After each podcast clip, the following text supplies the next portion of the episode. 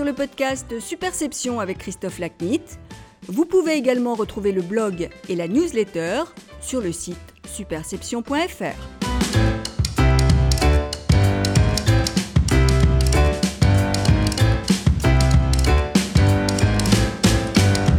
Bonjour, je suis ravi de vous retrouver pour ce nouvel épisode du podcast Superception. Aujourd'hui, mon invité est Nicolas Bordas, vice-président de TBWA Europe et président de Being Worldwide. En plus d'un parcours exceptionnel qui lui donne une perspective unique sur sa profession, Nicolas se distingue par sa vision humaniste de son métier et de la société en général. Notre conversation est donc à plusieurs titres passionnante. Avant de vous laisser l'écouter, permettez-moi quelques petits rappels prodomo. Vous pouvez vous abonner au podcast Superception sur votre plateforme favorite. Le pod est diffusé sur Deezer, iTunes, Overcast, Stitcher et SoundCloud. Vous auriez d'autant plus raison de vous abonner que les invités dont je me suis assuré de la participation pour les prochains mois sont de la même trempe que ceux que j'ai eu la chance d'accueillir à mon micro depuis le lancement de ce podcast. Si vous voulez m'aider à développer la notoriété du podcast Superception, n'hésitez pas à lui donner une note et ou un commentaire sur votre plateforme favorite et à l'évoquer sur les réseaux sociaux. Last but not least, je suis preneur de toutes vos suggestions d'amélioration, qu'elles soient amicales ou désagréables, à l'adresse contact@superception.fr. Voilà, maintenant place à ma conversation avec Nicolas Bordas.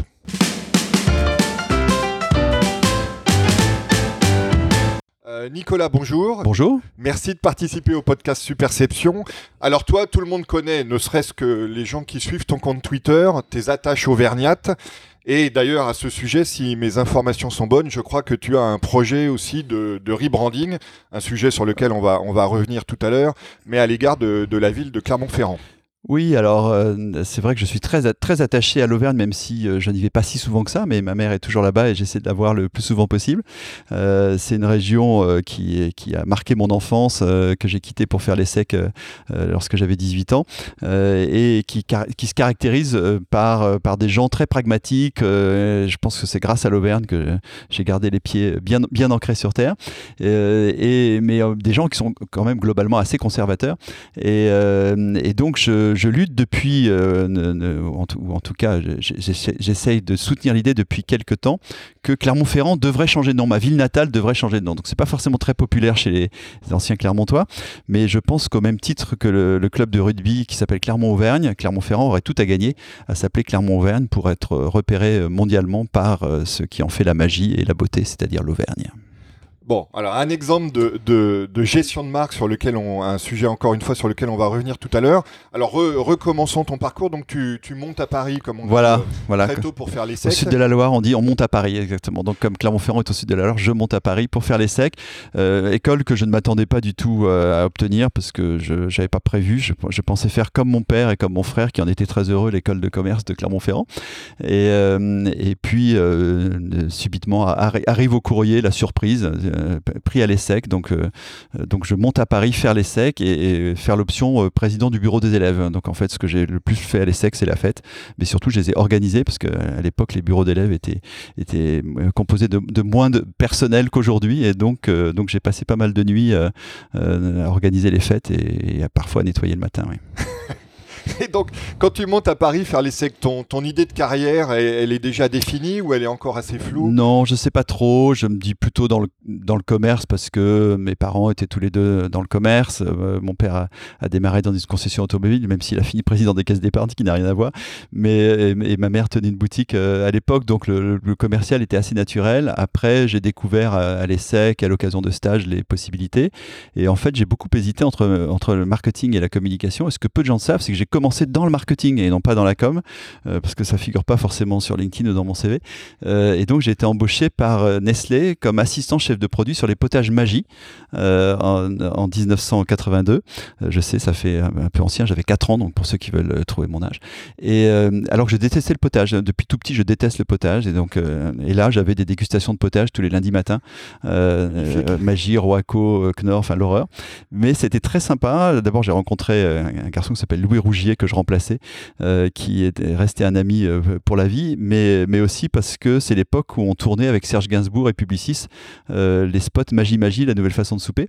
et donc l'essentiel de, ma période annonceur a consisté à suivre le tournage d'un film avec Serge Gainsbourg, donc une expérience publicitaire finalement, avant que trois mois plus tard, les, contacts que j'avais pris dans la pub s'avèrent plus fructueux et que je rentre dans une agence qui s'appelait à l'époque Dupuis Compton, qui est devenue Sachi et Sachi euh, depuis. Et, donc j'ai beaucoup hésité en fait à quitter Nestlé, qui était une très bonne boîte, euh, où j'étais très content après trois mois, euh, pour baisser mon salaire de 30% et rentrer dans la publicité. Bon, aujourd'hui je le regrette pas trop, mais mon père n'a jamais compris que j'ai pu faire une chose pareille, baisser mon salaire pour rentrer dans la pub. donc déjà à l'époque c'était on était mal payé quand on démarrait, et c'est malheureusement encore le cas aujourd'hui, voire trop le cas aujourd'hui. et, surtout mon père croyait que je rentrais aux éditions Dupuis, qui édite Lucky Luke. Donc il a fallu que je lui explique que la publicité, c'est pas bande dessinée non plus. Euh, et donc c'était un vrai métier et qu'on pouvait euh, créer de la valeur économique euh, par la publicité. Et alors, donc, comment s'est développé ton parcours quand tu es passé du côté euh, obscur de la force, peut-on dire? Voilà, donc au bout de trois mois, je, rejoins euh, cette agence. Et en fait, mon parcours, ça, n'est qu'une question de rencontre. Il se trouve que quand j'étais à l'ESSEC, euh, je suivais à peine le cours de publicité où je n'étais pas inscrit. Et j'ai assisté à une seule séance, parce que mon, voisin de Chambray, un autre Auvergnat, me dit Viens, Alain Poiret, qui est le prof vacataire à l'ESSEC, a invité Philippe Michel de CLMBBDO, le, le génial Philippe Michel on était en 80, euh, pour faire, euh, qui a loué le, cinéma d'à côté. Il a demandé à ce que, euh, à ce qu'on loue le cinéma pour pour son cours, ce qui était assez inhabituel. Du coup, je me glisse discrètement dans la salle et j'assiste à un show extraordinaire de Philippe Michel. En plus, 80, c'est une année euh, mémorable pour lui, puisque c'est l'année de Myriam, j'enlève le haut, j'enlève le bas, euh, donc qui avait fait la gloire et la célébrité, non seulement de, Myriam et d'Avenir, l'afficheur qui tenait ses promesses, mais aussi de Philippe Michel euh, et de CLM BBDO. et donc, je, pense que ce, ce, ce, moment passé avec Philippe Michel a été déterminant dans mon envie de faire de la publicité. C'est peut-être même une des raisons pour lesquelles j'enseigne aujourd'hui en me disant si je peux changer, créer, créer, une vocation, ne serait-ce qu'une seule, c'est un, un, bon investissement. Et du coup, 100% euh, de mon parcours s'explique par des rencontres, puisque quand je suis rentré chez Dupuis, c'était l'agence euh, qui avait, Dupuis Sachi, c'était l'agence qui avait été créée par le grand-père de Marie-Catherine Dupuis. Euh, c'était en 82. À l'époque, Marie-Catherine Dupuis me dit on va créer BDDP en 84, rejoins-nous ce que j'ai failli faire, et puis finalement je suis resté euh, chez Dupuis à la, demande d'Alain Poiret, euh, et, j'y ai passé euh, quatre années supplémentaires, et puis c'est avec le même Alain Poiret que je, rejoins Philippe Michel en 88, où je passe six ans jusqu'à le décès de Philippe en 93, où je reste un an de plus pour aider l'agence à, se remettre. Et là, je rejoins de nouveau la famille, euh, j'allais dire, euh, de, pensée et, même de cœur de Philippe, qui était BDDP, euh, avec Jean-Marie Dru, Marie-Catherine Dupuis. Donc en fait, qui va devenir TBDA. Donc en fait, toute ma carrière s'explique par trois rencontres Alain Poiret, Philippe Michel et Marie-Catherine Dupuis, et une quatrième, grâce c'est grâce à eux que j'ai rencontré Jean-Marie Dru, en fait. Donc ça, donc ça fait quatre, quatre rencontres au total. J'y ajouterai quand même Nathalie Rastoin, qui a été très déterminante dans ma carrière, puisqu'on a, on a travaillé ensemble chez Sachi. Il y avait aussi Mercedes Serra, à, l'époque euh, chez Sachi, que j'aime beaucoup. Euh, et Nathalie est la personne qui euh, m'a rappelé, entre, guillemets, à ses côtés pour partager la, direction générale de BDDP en 94, donc dix ans après. donc donc je, je, mettrai une cinquième personne qui a été décisive dans, les choix que j'ai faits, mais ça fait jamais que cinq personnes qui expliquent presque 35 ans de métier.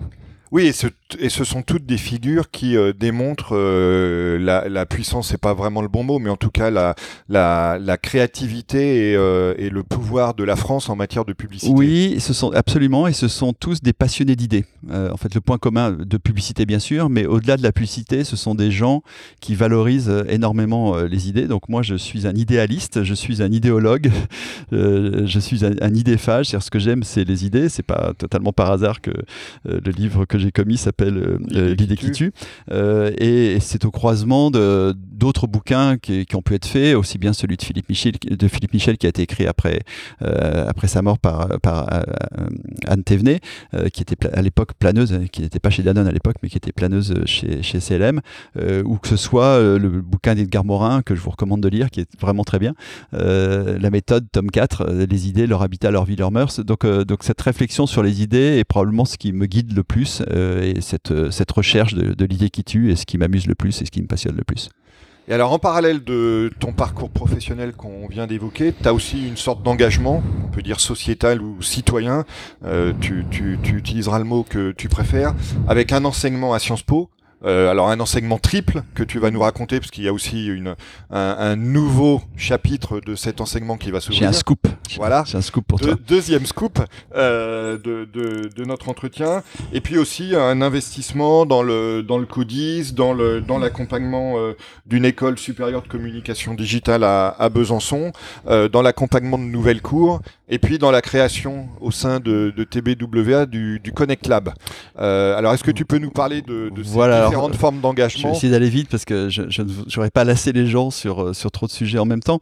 Mais c'est vrai que je, je, pense que je tiens de mon père qui était un, humaniste euh, invétéré et qui a aidé beaucoup de gens autour de lui, euh, cette envie d'aider et de faire partager, que ce soit au travers de l'éducation, on reviendra peut-être sur Sciences Po dans un instant avec le scoop du jour, mais, mais aussi au-delà de ça sur les gens qu'on peut, qu'on peut aider en, en, en, avançant sur différents chemins. Alors il y a eu plusieurs aventures que tu cites. Bon, le CODIS, c'est le Conseil pour la diffusion de la culture économique Là, c'était euh, assez institutionnel, hein, puisque c'était Christine Lagarde à l'époque euh, euh, qui était, qui était ministre à Bercy, qui avait besoin de, de quelqu'un pour contribuer modestement à, piloter une instance qui avait été créée avec des profs d'économie, avec des grands économistes, avec des grands chefs d'entreprise, pour essayer de, mission impossible, de revaloriser l'économie aux yeux des Français et de mieux faire comprendre l'économie aux yeux des Français. Bon, en, en, deux ans, on a essayé de faire des choses, on a remis l'enseignement de l'économie en classe de seconde, ce qui, était, qui avait disparu chez beaucoup, mais on n'a pas pu tout faire, je dois l'admettre. Et après, pour des raisons budgétaires, euh, le CODIS a été, euh, a été abandonné, et puis c'est en pleine crise euh, de 2008, donc on peut comprendre. donc malheureusement, ce sujet-là est resté en jachère. Mais, mais les autres continuent, donc la bonne nouvelle, c'est que ce soit Nouvelle Cour, dont tu as parlé, qui est cette agence à la Courneuve, qui, est, qui est présidée par Samira Djouadi, qui est aussi maintenant la, présidente de la Fondation TF1, et qui est une très belle aventure en partenariat avec certains un grand client de TBWA qui s'appelle BNP Paribas, qui s'appelle euh, la SNCF et euh, Renault, quelques autres. Euh, donc c'est une agence associative, donc c'est un statut associatif qui donne leur chance à des jeunes du lycée Jacques Brel, du BTS Jacques Brel de la Courneuve, qui ne trouvaient jamais dans la pub parce qu'ils devaient arrêter leurs études après le BTS. Et donc c'est une agence tremplin qui leur permet pendant deux ans d'avoir une expérience qui leur et de rentrer ensuite dans le métier. Donc l'agence va fêter ses 10 ans à l'occasion de ses 11 ans. Donc on est un peu en retard, mais on va le fêter cette année. Euh, et donc on est très fiers. Euh, du fait que, que, l'agence est toujours, euh, est toujours là. c'est pas si évident pour une petite structure, certes bien parrainé euh, à tout point de vue, mais tout de même, donc c'est une très belle aventure. Et puis tu as cité effectivement euh, le Connect Lab. Le Connect Lab, c'est une initiative qu'on a lancée euh, il y a une dizaine d'années au sein de TBWA, mais qui est aussi d'ordre associatif et qui cherche à aider nos, amis, clients ou, proches ou rencontres qui sont entre deux jobs dans le domaine du marketing et de la communication pour leur permettre d'avoir une infrastructure qui, qui, qui, les aide à trouver plus vite et mieux et dans un, j'allais dire, dans un plus grand euh, confort euh, général et en particulier euh, intellectuel en, en, étant enrichi en permanence par le fait d'être en groupe et par le fait d'être au sein de, de, de, notre structure. Donc voilà, voilà sur ces projets et, sur l'éducation, c'est vrai que j'ai une passion pour ça qui, qui date déjà de pas mal de temps parce que je donnais à l'occasion des, des, des, cours lorsqu'on on, m'invitait à le faire avec grand plaisir. Mais Sciences Po m'a permis d'aller beaucoup plus loin dans, dans, la manière d'opérer, à la fois parce que au moment de la création de ce qui s'appelait à l'époque l'école de, de, la communication, qui s'appelle euh, euh, maintenant le, master communication, médias et industrie créative. Euh, il y a dix ans, avec David Jobin, on a créé le cours sur la marque en français et en anglais. Donc aujourd'hui, David pilote avec Séverine Nubel le cours en français. Moi, je pilote le cours en, anglais. Et, et, donc c'est un, un cours qui est, qui est absolument passionnant parce qu'il nous oblige nous-mêmes à être en permanence, j'allais dire, au, top de ce qui peut se dire, se faire, et des illustrations qui changent beaucoup sur la manière dont, la, la, création de valeur se fait pour les marques. Et puis, euh, lorsque Jean-Michel Carlo est parti à la retraite, il y a deux ans, il a, proposé que je le remplace sur la partie Executive Master. Donc j'ai pris la direction euh, de l'Executive Master euh, Communication euh, avec Louise Beveridge qui, elle, en, assure la, présidence. Et, donc ça, c'est aussi très intéressant parce que la question, c'est comment former les comme de demain. Donc inviter les bonnes personnes sur les bons sujets et avoir la, la, bonne maquette pédagogique pour former des DIRCOM qui soient à la fois plus internationaux, plus digitaux et plus sociétaux oblige à être à l'affût de tout ce qui se passe sur le marché. Et le scoop en matière d'éducation, c'est le fait que début novembre, vous pouvez vous y inscrire dès maintenant. Je, lance une formation sur deux jours qui va s'appeler Brand Me. Et Brand Me, c'est quoi? C'est comment mettre sa marque personnelle au service professionnel, comment déterminer sa, sa ligne éditoriale et comment euh, optimiser son usage des réseaux sociaux euh, en y passant juste le temps nécessaire, mais pas trop, euh, et en même temps en y passant le temps nécessaire. Donc là, on est sur la dernière incarnation de la marque, c'est-à-dire la, marque personnelle. petite question sur le sujet de la marque. Est-ce que tu as une anecdote un peu étonnante que tu racontes peut-être à tes, à tes étudiants de Sciences Po dans ton cours sur la marque, ou peut-être que tu leur as pas encore raconté, sur le développement ou la création de marques alors j'en aurais plein, mais il y en a, il y en a une qui est, qui est assez étonnante que j'ai peu raconter, donc du coup je, je, profite. Un autre euh, je profite de cette occasion qui, qui m'est donnée. D'ailleurs, on, m'a même reproché d'avoir oublié d'en parler dans, dans, dans, mon livre, ce qui est vrai. Euh, donc c'est Marco de la Fuente qui est l'actuel président de, euh, de ce qui s'appelait BDDPFI, ce qui s'appelle maintenant ici Barbès, qui m'a dit mais Nicolas, comment tu as pu oublier ça? Et qui est une, une, histoire qui, qui, qui, ramène à beaucoup d'humilité en, en, montrant à quel point parfois le hasard est important dans nos métiers et le hasard peut bien faire les choses. En fait, vous n'auriez pas tous dans vos poches, en tout cas tous les Français qui nous écoutent, euh, une carte vitale euh, sans ma belle-mère. Euh, et, donc l'histoire est la suivante. À l'époque, chez CLMBBDO, on repère un appel d'offres un peu planqué pour le lancement en marché test d'une carte qui ne s'appelait pas encore la carte vitale, mais la carte Casam Sésame, dans la zone de, Boulogne-sur-Mer.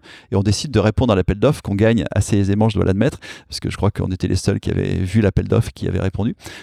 et au moment de lancer ce, ce qui était un marché témoin à l'époque pour vérifier comment euh, à la fois les usagers et les médecins allaient pouvoir euh, utiliser la carte avec euh, beaucoup d'enjeux technologiques, etc. cette carte s'appelait Casam Sésame et on se dit mais c'est pas possible, on va pas, on va, pas mettre dans, dans la poche des Français une carte qui s'appelle Casam pour caisse d'assurance sociale, je ne sais quoi, maladie, et Sésame parce que c'est Sésame ouvre-toi, donc une espèce d'acronyme bizarre. Et, je dis bah, il faut l'appeler carte vitale.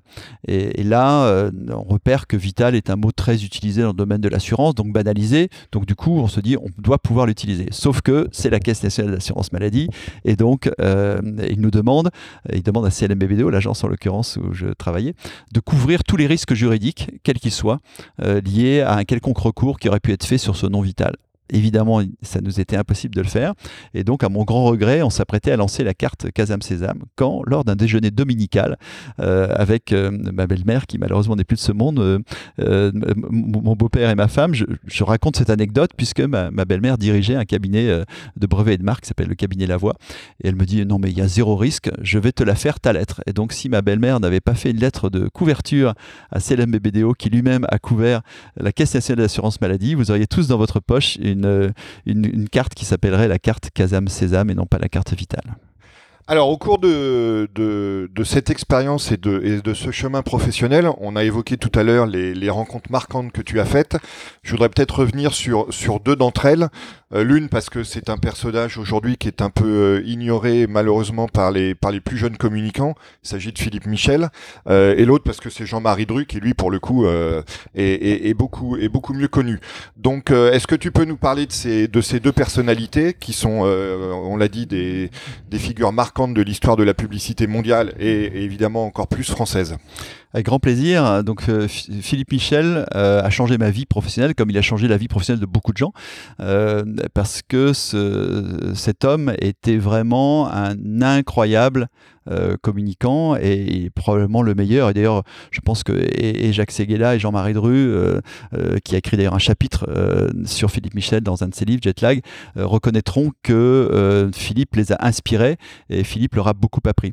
Donc Philippe, c'est un garçon très étonnant, sublimement intelligent, très fin psychologue, passionné des idées. donc c'est lui qui m'a probablement poussé aussi loin, et donné, donné, ce virus, et, et qui est d'ailleurs euh, quand un créatif lui présentait une campagne, ne disait jamais c'est quoi la campagne, mais c'est quoi l'idée, donc qui est, qui est, connu pour cette phrase euh, devenue légendaire chez ceux qui l'ont connu en tout cas, qui s'appelait C'est quoi l'idée et qui est aussi le titre du livre euh, qui a été publié après sa mort par, Anne Thévenet. Et donc Philippe, ça a été la grande figure de la publicité française où tous les créatifs se bousculaient chez CLM BBDO dans les années 70-80. Hein. Donc CLM, c'est une agence qui a été créée au, début des années 70 par Chevalier Le Forestier Michel, d'où le CLM BBDO. et qui a été associé aux campagnes les plus créatives de l'époque. Les campagnes ERAM tournées par Étienne Châtillès, qui a d'abord été créatif chez CLM avant de devenir réalisateur. Donc la saga ERAM qui dure, qui dure 20 ans, voire plus.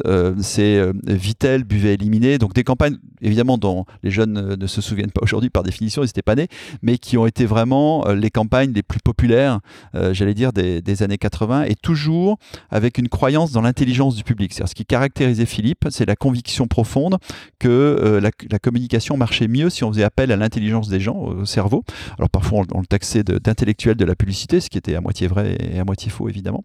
Euh, euh, et sa conviction que les gens devaient faire un morceau du chemin si euh, on voulait qu'il mémorise les choses. Et donc c'était une vraie réflexion sur, sur la mémorisation euh, et qui s'est traduite d'ailleurs par une campagne euh, Maminova qui, a été très connue à l'époque puisque c'était un affichage où on voyait Maminova qui était une icône du yaourt de dos avec juste merci qui et c'est les gens qui devaient se faire la réponse Maminova dans leur tête, c'est-à-dire que la, la campagne n'avait pas de logo, ce qui était quand même un peu audacieux pour une campagne d'affichage dans les années 80. Donc Philippe était quelqu'un qui avait une vraie vision de la manière dont la communication euh, fonctionnait et un, incroyable respect euh, pour l'intelligence des gens en disant euh, la communication doit être un, jeu qui provoque un, Covid de neurones, c'est-à-dire qui provoque une jubilation et qui fasse que cette jubilation ne soit pas simplement une politesse pour, que, pour se faire pardonner de l'intrusion que la publicité crée dans la vie des gens, mais, mais au-delà de ça, cette jubilation est efficace pour la mémorisation des messages et la valorisation des marques. Oui, alors moi je me souviens d'ailleurs comme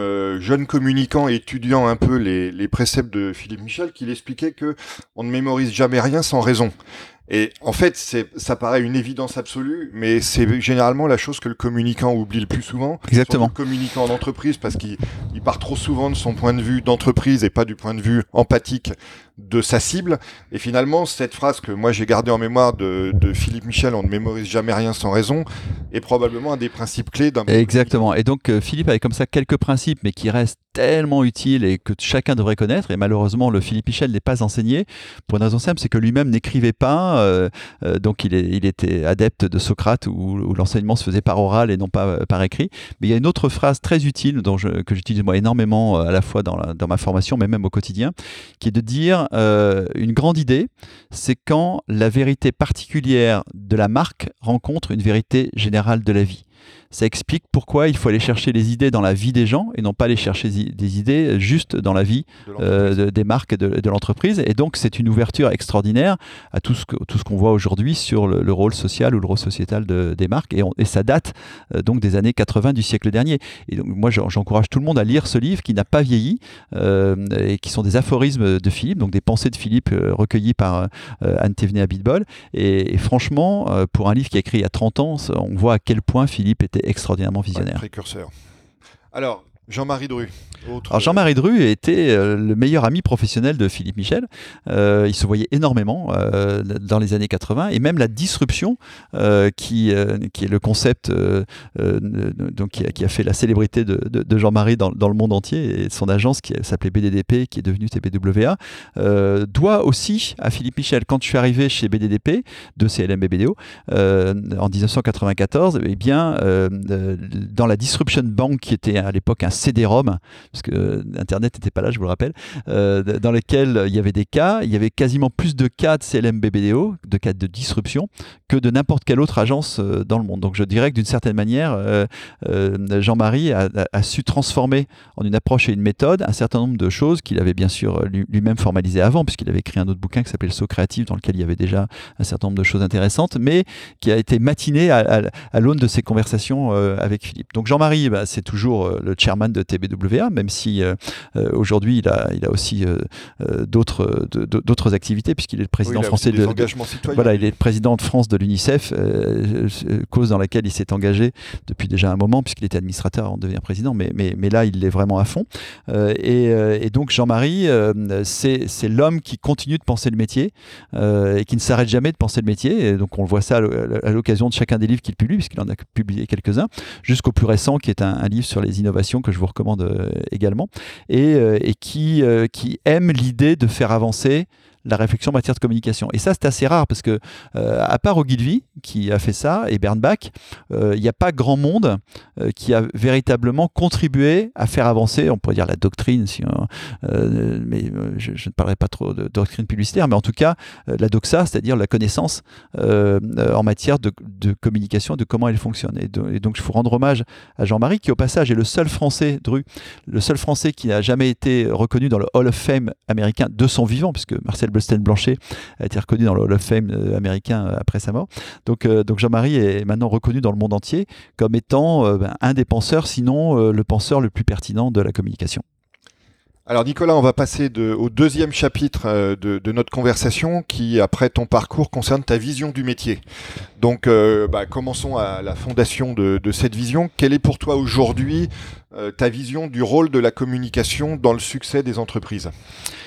Pour moi, c'est la création de valeur et c'est la création de valeur par l'idée. C'est-à-dire ce qui nous distingue d'autres formes de consultants qui peuvent être tout à fait utiles aux entreprises, c'est que nous, nous sommes des consultants avec imagination, c'est-à-dire des consultants qui amènent des idées créatrices de valeur parfois créatrice de petites valeurs, mais parfois créatrice de, de survaleurs euh, extraordinaires. J'en veux pour preuve Apple, qui est le, plus grand client de TBWA aujourd'hui euh, dans le monde, euh, et, qui était déjà le client de notre agence américaine Child en 1984 lorsqu'il a lancé Macintosh. Ben voilà, le, dernier, classement Interbrands est sorti là la semaine dernière, même si Google n'est pas loin, je l'admets, et selon les classements, parfois Google arrive premier. Apple est la marque qui a créé le plus de valeur.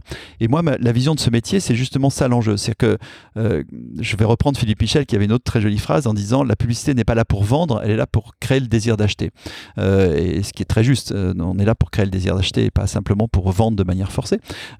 Et, en l'occurrence, pour moi, la communication et l'enjeu de la communication, c'est de créer une double valeur, une, valeur immédiate et une valeur différée. Donc la valeur immédiate, c'est le désir instantané d'acheter, et la valeur différée, c'est la valeur de marque qu'on mesure 3 ans, 10 ans, 20 ans euh, après. Et tout l'enjeu, c'est comment être capable de maximiser ces deux valeurs en même temps, c'est-à-dire comment être capable de faire l'opération de communication publicitaire ou, quelle qu'en soit la forme, qui soit, qui, exactement, qui marie le temps court et le temps long, l'instantanéité de l'efficacité immédiate et la, et la création de valeurs euh, différées, qui s'inscrit dans la valeur immatérielle de la marque qui s'ajoute au produit. Alors, par rapport à ces problématiques intemporelles, euh, évidemment, est arrivée la, révolution numérique, puis la révolution sociale, puis la révolution mobile. Toi, il se trouve que tu as commencé ta carrière il y, a, plus de 30 ans. Donc, quel est ton regard sur les changements et puis les continuités euh, que marquent euh, ces trois révolutions?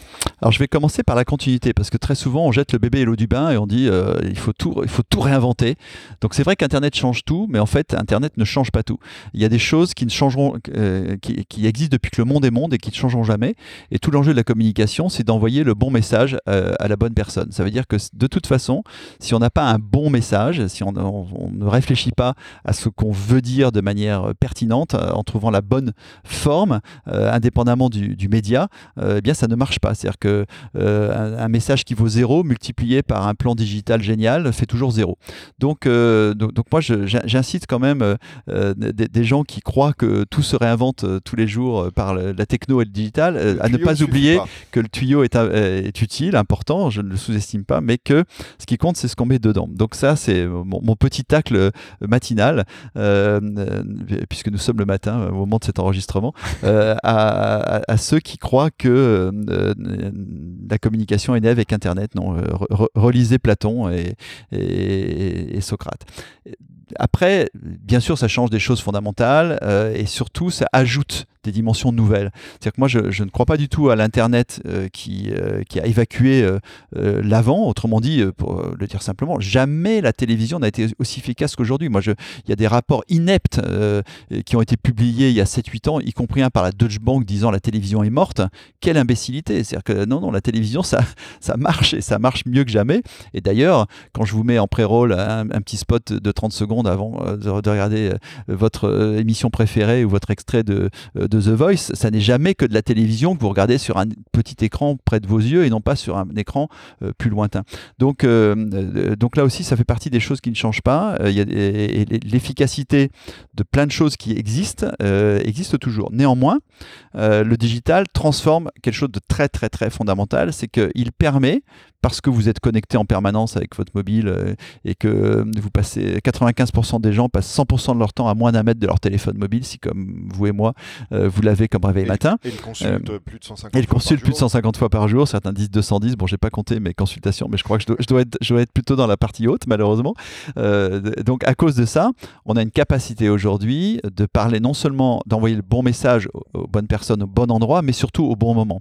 Et c'est ça le vrai déplacement pour moi et le changement de paradigme de la communication, c'est ce passage d'une communication dont le, qui était, j'allais dire, menée par l'espace. D'ailleurs, le, le- Graal, c'était la communication 360 degrés où on intégrait tous les points de contact potentiels, à une communication qui est dirigée par la temporalité, euh, euh, donc symboliquement le 365 jours par an pour l'opposer au 360 degrés, euh, et où l'enjeu, c'est d'envoyer le bon message à la bonne personne, éventuellement au bon endroit, mais surtout au bon moment, parce que de toute façon, il a son téléphone à tous les endroits possibles et imaginables. Et quand je parle du bon moment, c'est pas juste le bon moment physique. C'est bien sûr, c'est quand on est l'agence de McDonald's comme nous, euh, d'envoyer un message McCafé le matin euh, et, un message euh, sur les frites à l'heure du déjeuner ou le soir. Ça, d'accord. Mais je parle surtout du bon moment psychologique, c'est-à-dire à quel moment chacun se trouve sur son propre chemin dans le cadre du cycle d'achat.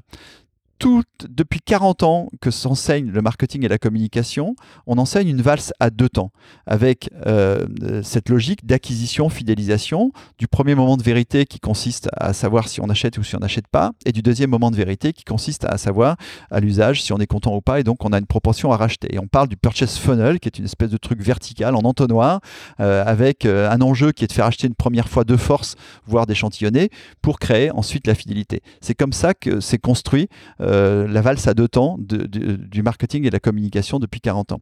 Ce que change Internet, c'est qu'on passe non pas à une valse à trois temps, mais une valse à quatre temps. C'est-à-dire qu'il y a un premier temps de la valse que Google a à juste titre célébré, qu'il a appelé le ZMOT, le, le moment de vérité zéro, le, Zero Moment of Truth, euh, et, euh, et qui consiste à dire bah, avant d'acheter, 85% des gens en moyenne, voire plus, sur chacun des marchés, vont se renseigner sur Internet et il faut gagner ce combat-là. Et c'est vrai que pour Nissan, notre grand client mondial, si et la nouvelle Qashqai, si euh, les gens euh, ne sélectionnent pas la voiture euh, au moment où ils sont sur Internet, ils n'iront pas du tout chez euh, le concessionnaire pour, pour l'essayer. Et donc, euh, on ne peut pas gagner le premier moment de vérité si on n'a pas gagné le moment de vérité zéro. Google n'a pas tort là-dessus, même s'il n'y a pas que les AdWords qui permettent de gagner ce moment de vérité, heureusement. Et incidemment, Nicolas, euh, pe- petite incidente, Je t'en prie. Euh, on constate de plus en plus la même mécanique dans les marchés B2B. Ah oui, Pas seulement dans le marché B2C. Ah, c'est con- absolument. C'est même, j'allais presque dire, c'est encore plus vrai dans les marchés euh, B2B. Pourquoi? Parce que la temporalité est plus longue. Euh, et, et donc le pire d'ailleurs, euh, euh, euh, d'ailleurs les anglo-saxons parlent de fast consumer good quand ils parlent euh, de, de- de produits grande consommation. Et évidemment, euh, lorsque la temporalité est un achat tous les 18 mois, un achat tous les 3 ans ou un achat tous les 20 ans, euh, il ne faut pas rater euh, cet avant, il ne faut pas rater ce moment de l'achat. Donc c'est la valse à trois temps. Mais il y a même un quatrième temps de la valse qui a été célébré très intelligemment par euh, un garçon qui s'appelle Brian Solis, euh, qui est un consultant d'altimeter anglo-saxon, donc un consultant euh, en technologie, dans un bouquin qui s'appelle WTF, non pas pour What the Fuck, mais pour What the Future of Business, et qui a célébré un moment qu'il a appelé le UMOT, le Ultimate Moment of Truth. Et qu'est-ce que c'est que le UMOT C'est lorsque des gens contents lors du deuxième moment de vérité, c'est-à-dire le moment de, l'usage, partagent. Pourquoi est-ce que c'est si important? Parce que ce partage, et pourquoi c'est le ultimate? Parce que ce partage a trois effets. Le premier, c'est qu'il te renforce dans ta propre conviction. Si je te dis, je suis enchanté, si Nicolas Bordas te dit, je suis enchanté de ma nouvelle Leaf voiture électrique, eh bien, euh, je vais avoir du mal à justifier euh, sur les réseaux sociaux, je vais avoir du mal à justifier dans trois ans que je reviens à la voiture à essence. Deuxièmement, deuxième effet qui se coule, euh, pour emprunter une image publicitaire, ça va effectivement potentiellement avoir une incidence sur les vrais gens que je connais vraiment, qui vont dire, ah tiens, si Nicolas est passé à l'électrique, peut-être que maintenant c'est mûr pour que j'y passe aussi. Mais, last but not least, le plus important, c'est que ça a potentiellement une incidence sur des gens que je ne connais pas. Quand je laisse un avis sur Airbnb, des gens que je ne connais pas vont suivre cet avis. Euh, et donc, subitement, la boucle est bouclée, le, purchase funnel devient un purchase cycle, et on casse cette logique euh, des deux temps de temps 1 du haut, acquisition, fidélisation, avant seule la- l'acquisition fidélisée, et on crée un nouveau temps où la fidélisation peut recruter grâce aux ambassadeurs de marque, aux gens contents, aux fans euh, qui partagent. Et donc c'est l'enjeu des influenceurs, à condition de considérer que tous les clients sont des influenceurs et pas uniquement euh, les influenceurs qu'on paye par ailleurs. Ouais, et on passe d'un funnel qui est vertical, comme tu le disais, finalement à une relation qui est aussi horizontale. Horizontale et dans une logique de cycle, de cycle où ce sont les clients qui recommandent euh, aux clients. Donc on, on est dans le, dans le rêve absolu euh, de- de- de- d'une communication qui se fait naturellement par le bouche à oreille des clients, mais qu'en- encore faut-il l'ac- l'activer. Et donc moi je ne comprends pas que les marques n'investissent pas plus sur cette propension à, faire que les gens contents euh, partagent mieux et davantage leur satisfaction des produits avec euh, leurs amis et y compris des gens qu'ils ne connaissent pas. Alors, on va, se- on va se concentrer sur, euh, on, va, on va resserrer la focale pour se concentrer sur euh, la publicité. Mhm. Alors, pour engager le sujet, euh, la publicité est un marché qui, qui croît, ce qu'on ce qu'on oublie souvent, qui, dont certains observateurs comme, comme Groupe M et Zénith ont annoncé récemment qu'elle devait croître un peu moins rapidement que prévu, mais elle croît quand même sur un rythme de, de 3-4% euh, selon les prévisions. Alors, toi, tu as la chance de diriger un, un réseau international, donc tu es à un poste d'observation.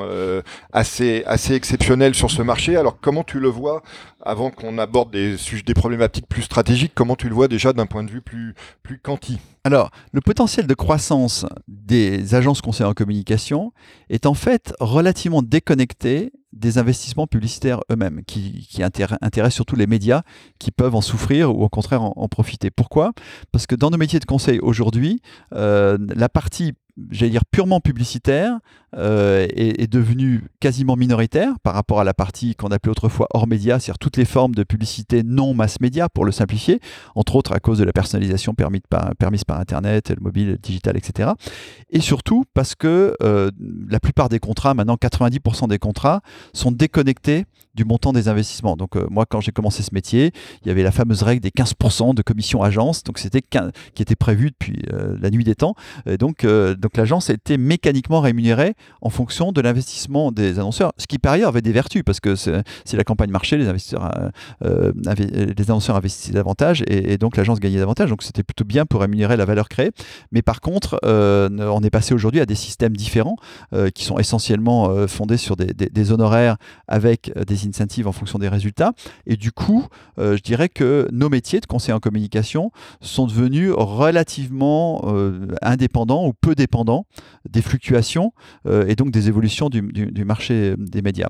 Après, sur le marché des médias, ce qui, est compliqué de lire aujourd'hui, euh, c'est euh, la partie digitale parce qu'elle elle- elle- elle- elle est, composée de, très nombreuses composantes. Donc aujourd'hui, les chiffres donnent certains éléments de cette partie digitale qui sont évidemment la partie publique, l'achat d'espace dit traditionnel dans le digital et, les AdWords pour, simplifier, mais, ne tient pas compte de plein de choses qu'on fait et qu'on facture à nos clients euh, dans le cadre euh, d'un développement digital qui transforme, qui bouleverse complètement leur entreprise, que ce soit en termes de conseils sur la transformation digitale de manière générale, ou que ce soit sous forme d'applis qui, elles, ne sont pas spécialement comptabilisées dans la dimension publicitaire et médiatique, mais qui pourtant sont bien des choses que nous produisons euh, et qui créent de la valeur pour, nos clients. Donc c'est pour ça que je, crois qu'aujourd'hui, on ne peut pas penser l'évolution du marché du conseil en communication avec un thermomètre qui ne serait que euh, celui euh, des médias. Néanmoins, tu as raison de souligner que même, ce- thermomètre-là ne va pas si mal et selon les pays, euh, il évolue en faible ou en forte croissance. Mais, il a encore un gros potentiel d'évolution parce que beaucoup de pays sous-investissent, j'allais dire, par rapport à leur PNB ou par rapport. et, donc, on, on peut penser que même le marché médiatique sera un marché en croissance dans les années qui viennent. Alors pour rebondir sur ce que tu disais, euh, Nicolas, le, évidemment le numérique change, euh, change beaucoup de choses, comme, on- comme tu l'as évoqué. Euh, comment positionnes-tu et comment réfléchis-tu à l'évolution du rôle euh, de l'agence de publicité qui est menacée d'un côté par le développement, de, on l'a vu par exemple, de certains studios de publicité native dans certains médias, médias nouveaux comme Vice, BuzzFeed, etc., mais Mhm. même des médias traditionnels comme, comme le New York Times qui ont investi dans le domaine. Mhm. Et puis, de manière peut-être un peu plus marginale aussi, par le fait que même les grands cabinets de consultants maintenant oui. euh, commencent à euh, se développer dans, dans ce marché. Alors, nous, nous, on est bien placé pour le voir parce qu'on est non seulement l'agence d'Apple, ce que tout le monde sait, mais on est, on est aussi l'agence d'Accenture, ce que les gens savent moins. Mais du coup, euh, on, est, on est bien placé pour voir les- les- les- l'évolu- la brillante évolution. Et la manière- Accenture Digital. Euh, oui, Accenture, avec Accenture Digital, mais pas que. Euh, Accenture, c'est une mais hallucinant. Je pense qu'il y, a peu de gens qui ont conscience de la puissance et, de l'évolution bah, et de la croissance d'Accenture avec le, digital. Donc on est à ce carrefour-là. du coup, on est effectivement amené à se poser quelques questions, y compris sur les questions que justifiées et légitimes des annonceurs sur quelle part internaliser de leurs compétences en communication et de production de contenu. et on pense, on, pense avoir trouvé un début de réponse que je vais partager généreusement avec nos concurrents, puisque maintenant c'est rendu, ça a été rendu public par d'autres et de, TBWA. Et en l'occurrence, nous on travaille énormément sur ce qu'on appelle les real-time units, c'est-à-dire des unités temps réel, qui ont pour vocation de, connecter les marques à la, culture via, l'écoute sociale et, l'analyse de, la donnée, de, la data, pour produire des contenus stratégiques. Parce que tout l'enjeu, c'est l'enjeu, euh, et d'ailleurs, euh, je remercie Daniel Beau d'avoir écrit un, deuxième livre après avoir écrit euh, Brand Content, d'avoir écrit Brand Content stratégique, parce que c'est bien l'enjeu. L'enjeu, c'est de recommander à nos annonceurs, non pas sur la base du coup de doux tout ce qu'ils pourraient faire, mais sur la base du shoot doux tout ce qu'ils devraient faire.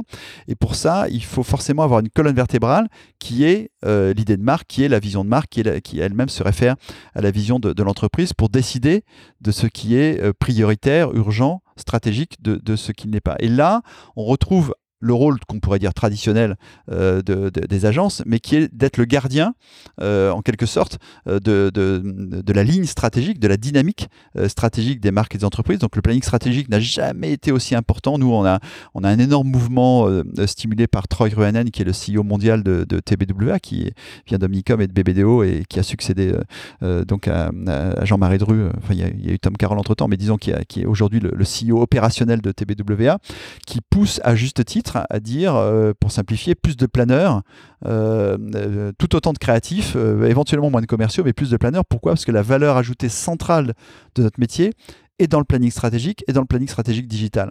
et du coup, on développe pour nos clients ces real-time units qu'on a développé pour Nissan, qu'on a développé pour McDonald's en Amérique du Nord, qu'on a développé pour Mastercard en Asie, qu'on a développé pour Accenture, pour Michelin, donc bref, pour tous nos grands clients.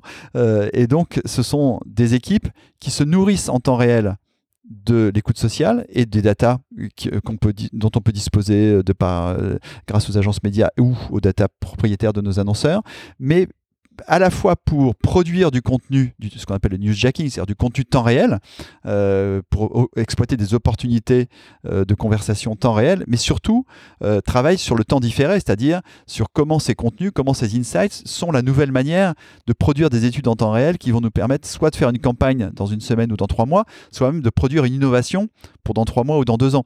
Donc il ne s'agit pas juste d'écouter en temps réel pour produire en temps réel, il s'agit d'écouter en temps réel pour produire en temps réel, mais aussi en temps différé au nom de, cette double valeur de la communication dont on parlait tout à l'heure. Et donc ça, c'est la vraie révolution. Et donc aujourd'hui, dans tous les pays, on réorganise euh, TBWA euh, autour euh, de ce qu'on appelle disruption live, c'est-à-dire cette capacité de produire de la disruption, des messages disruptifs stratégiques en temps réel liés à l'écoute sociale et aux data. Alors ça me donne l'envie de, poser une question, tout ce que tu évoques. Quel est à ton sens un peu le portrait robot aujourd'hui du publicitaire moderne, du publicitaire de nouvelle génération par rapport à toutes ces évolutions que tu évoques? Alors pour moi, le publicitaire moderne, il a, il a forcément trois composantes.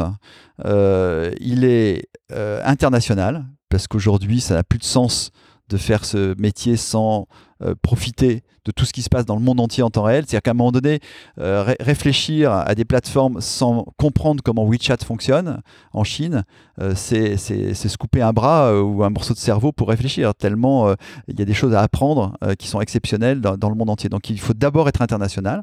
Ce sera mon premier, ma première caractéristique. La deuxième, c'est bien sûr digital, c'est-à-dire qu'il faut embrasser le digital, il faut aimer le digital, il faut expérimenter le digital. Ça veut dire qu'il faut passer son temps à faire que ça, mais il faut être à l'aise, il faut nager de la même façon qu'il faut apprendre à nager pour, euh, pour euh, traverser la Manche euh, ou l'Atlantique, si, si, jamais on veut faire la nage, qui est quand même un peu loin, il, faut, il faut apprendre le digital par soi-même pour, pour le comprendre, parce que c'est pas de la théorie, c'est de la, de la pratique, et pour le doser, etc. Donc, donc international, digital et sociétal. c'est pour ça que j'aime bien enseigner à Sciences Po aussi, qui donne cette vision au travers des sciences sociales. Pourquoi? Parce que l'enjeu des marques, des entreprises, c'est de s'inscrire aujourd'hui de plus en plus dans une utilité sociale, que ce soit pour recruter, parce que les, jeunes vous demandent à juste titre aujourd'hui, mais enfin à quoi vous servez vraiment et, et, quelles sont vos bonnes, vos bonnes ou vos mauvaises pratiques dans l'entreprise qui produit telle ou telle catégorie de produits, mais aussi pour les clients, parce que de plus en plus les clients votent et voteront avec leurs achats, et donc les marques ont commencé à le comprendre en développant davantage une vision sociétale et j'allais dire, une approche qui ne soit pas limitée à une sorte euh, d'alibi et de, sociétal washing euh, dans un coin, mais bien d'intégration de la dimension sociétale, c'est-à-dire environnementale, santé, citoyenneté, au cœur de leur offre business. Oui, et puis qui est une dimension qui est porteuse de sens. Donc, exactement, donc c'est la, c'est, la recherche du sens, exactement. Euh, alors, le publicitaire moderne, le publicitaire contemporain, il est aussi confronté euh, à, une problématique qui est euh, les solutions de, blocage de publicité mhm. numérique qu'on voit de plus en plus se développer euh, du fait de l'appétence des internautes pour, pour ce genre de système. Quel est ton regard sur ce que certains considèrent comme un fléau et quelle est la réponse à ton sens que le secteur de la publicité doit y apporter? Alors, le ad blocking, euh, c'est la faute euh, des gens qui continuent, et dont on fait occasionnellement partie malheureusement, qui continuent euh, d'avoir une, approche intrusive, gênante, choquante d'une publicité qui empêche les gens de faire ce qu'ils veulent sur Internet. Donc, on est puni par où on a péché, d'une certaine manière. Donc, on peut, on peut regretter le bon vieux temps du rock'n'roll, mais à un moment donné, il faut se poser la question des responsabilités.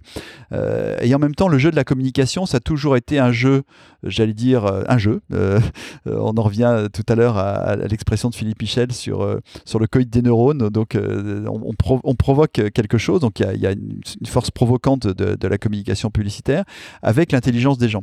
et donc, plus, plus les gens compliquent les règles, plus ça devient intéressant de trouver des solutions. Donc, moi, moi, je trouve que le sujet qui consiste à, trouver les solutions pour une marque ou pour le marché en général euh, pour, pour euh, résoudre ce problème du adblocking est, intellectuellement passionnant. Alors, les premiers qui peuvent agir et qui ont commencé à agir à juste titre, c'est les médias eux-mêmes.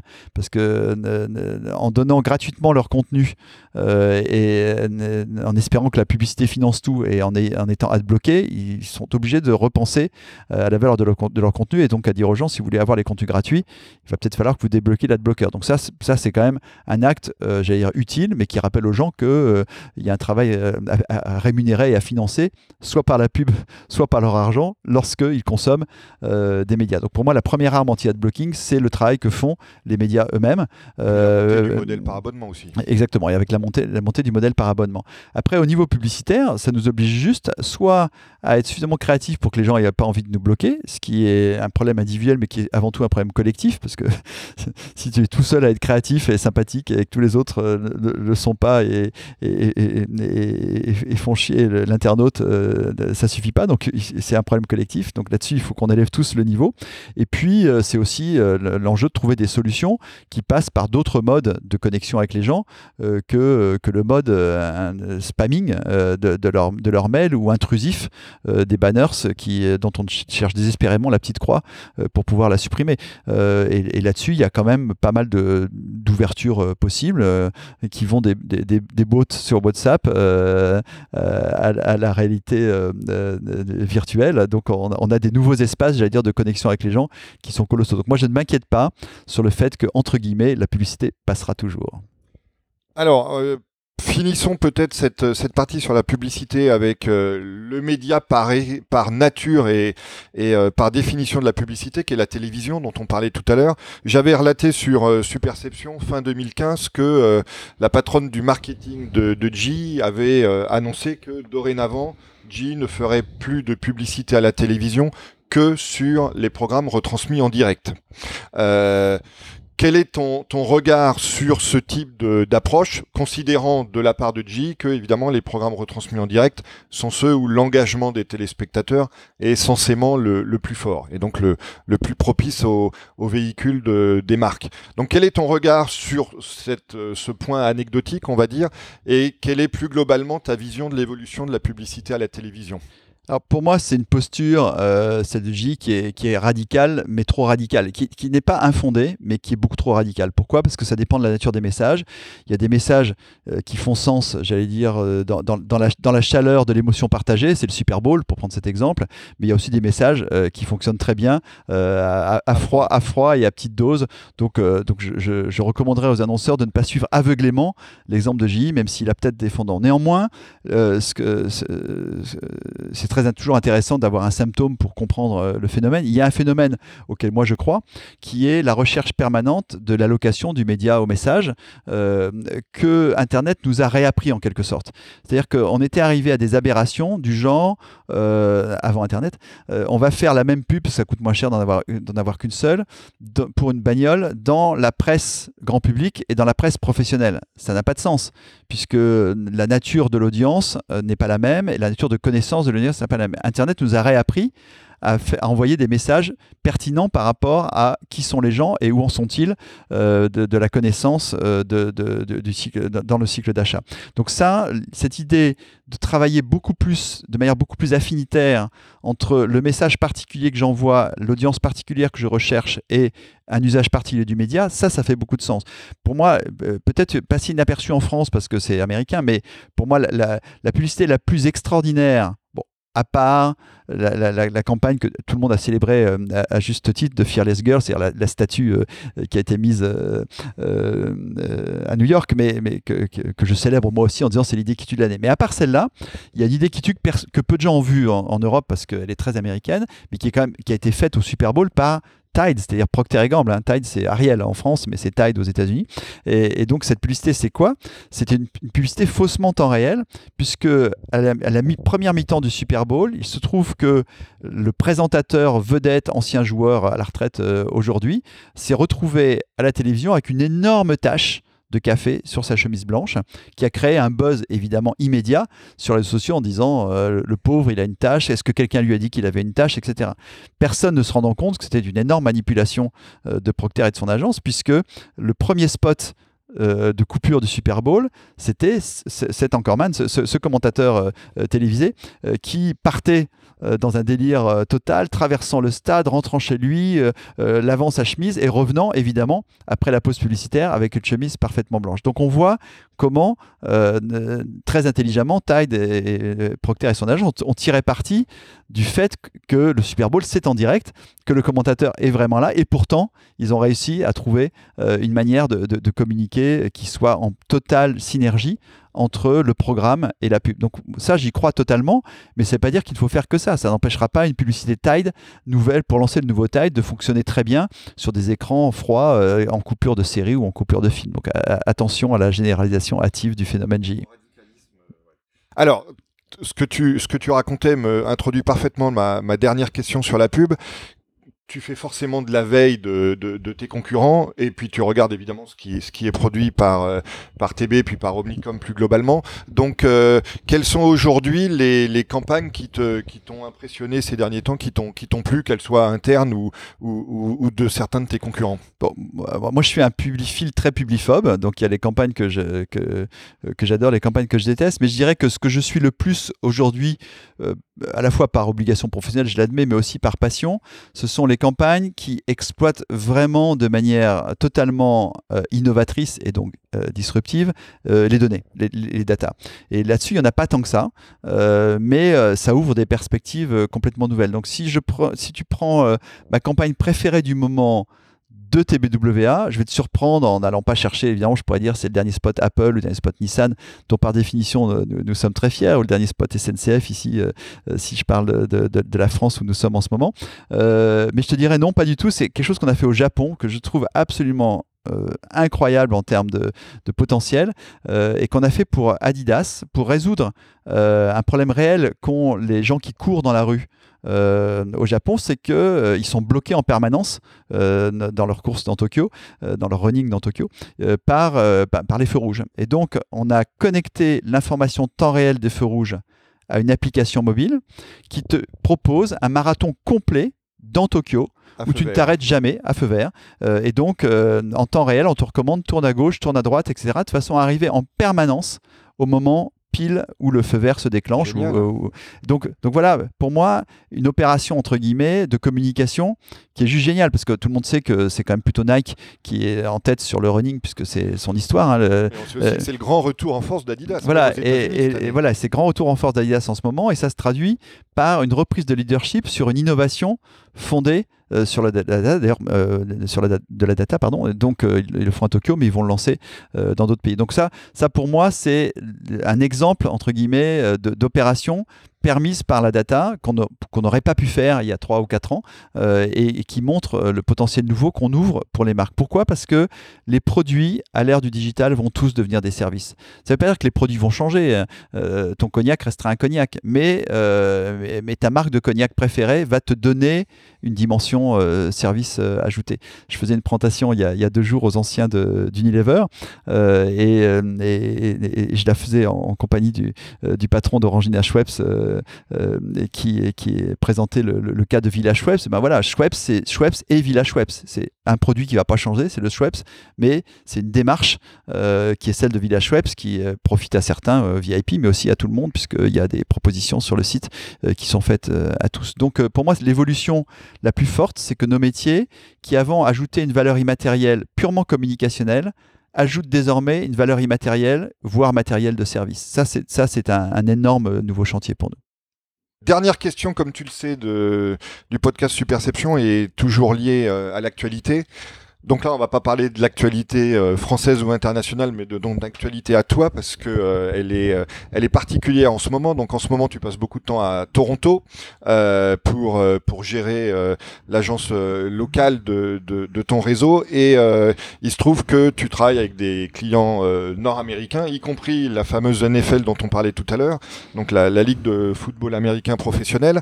Alors je voulais savoir un au-delà évidemment de la blague de, de voir le, le sosie officiel de Bill Gates débarqué de, France euh, en Amérique du Nord. Euh, quel était ton, regard sur euh, le, bridge culturel d'un Français qui débarque aux États-Unis pour faire de la pub et de la com avec des clients américains? Oui, donc je suis en, mission bon, transitoire puisque je remplace pendant son absence euh, euh, la, patronne de, notre agence canadienne, Jill, euh, qui, a un petit souci de santé à régler mais qui va revenir très vite. Donc ma mission va se terminer le 15 octobre, mais, là je suis effectivement après deux mois et demi de Toronto et avant de repartir samedi pour encore 15 jours à Toronto. et j'ai adoré cette expérience parce qu'elle m'a montré à quel point en fait l'Europe et la France euh, sont en retard sans être en retard. C'est-à-dire euh, qu'on n'est sûrement pas en retard intellectuellement sur ce qu'on fait, on est même parfois très en avance, parce que comme on a moins d'argent, euh, on a tendance à avoir plus d'idées. Hein, au nom du fameux euh, slogan on n'a pas de pétrole, mais on a des idées. Euh, mais, mais, mais, par contre, on est en retard dans l'implémentation massive. C'est-à-dire que la force américaine et nord-américaine, puisque Toronto, en fait, on a à moitié des clients canadiens, à moitié des clients américains, donc c'est une porte d'entrée sur le marché américain. En plus, le cours du dollar canadien favorise le fait que les Américains travaillent avec les agences canadiennes, ce qui est plutôt sympa. Et, donc, on voit la puissance sens j'allais dire, de, mise en place euh, de, des stratégies euh, et la capacité euh, de, mettre des moyens. c'est pour ça que les, États-Unis continuent d'avoir 50% de la communication mondiale. Je rappelle que, bizarrement, la France, qui n'en fait que 3%, sauf de ma part, les, États-Unis continuent d'être, malgré la montée de la Chine, la montée de l'Inde, la montée de ce que tu veux, les États-Unis restent 50% du marché. Donc il y a, y a, une puissance de frappe qui fait que quand tu as une idée, et qu'elle est bonne, ou quand, quand tu veux mettre en place j'allais dire, euh, une campagne, tu as, tu as une puissance de feu euh, qui est juste colossale. Donc pour moi, c'est un ce qui est frappant là-bas, c'est la puissance d'implémentation. Euh, et, mais, mais, par contre, en termes de, de mode de création ou de réflexion sur le métier, je dirais qu'on n'a pas du tout à rougir, ni en Europe, ni d'ailleurs en Asie, où il se passe beaucoup de choses, parce qu'aujourd'hui, c'est quand même la Chine qui dirige beaucoup de choses en matière de digital, enfin, et l'Asie en général avec la Corée du Sud, mais, mais beaucoup la Chine. Donc, donc je pense qu'on n'a pas de complexe au fond à avoir avec les Américains. Ils ont juste une chance, c'est d'avoir une puissance de, feu supérieure. Eh ben, écoute Nicolas, c'est sur ce message euh, très encourageant que euh, nous allons conclure notre conversation à laquelle je te remercie d'avoir participé. Merci à toi pour cette invitation. Merci d'avoir suivi cet épisode du podcast Superception. Vous pouvez également retrouver le blog et la newsletter sur le site superception.fr.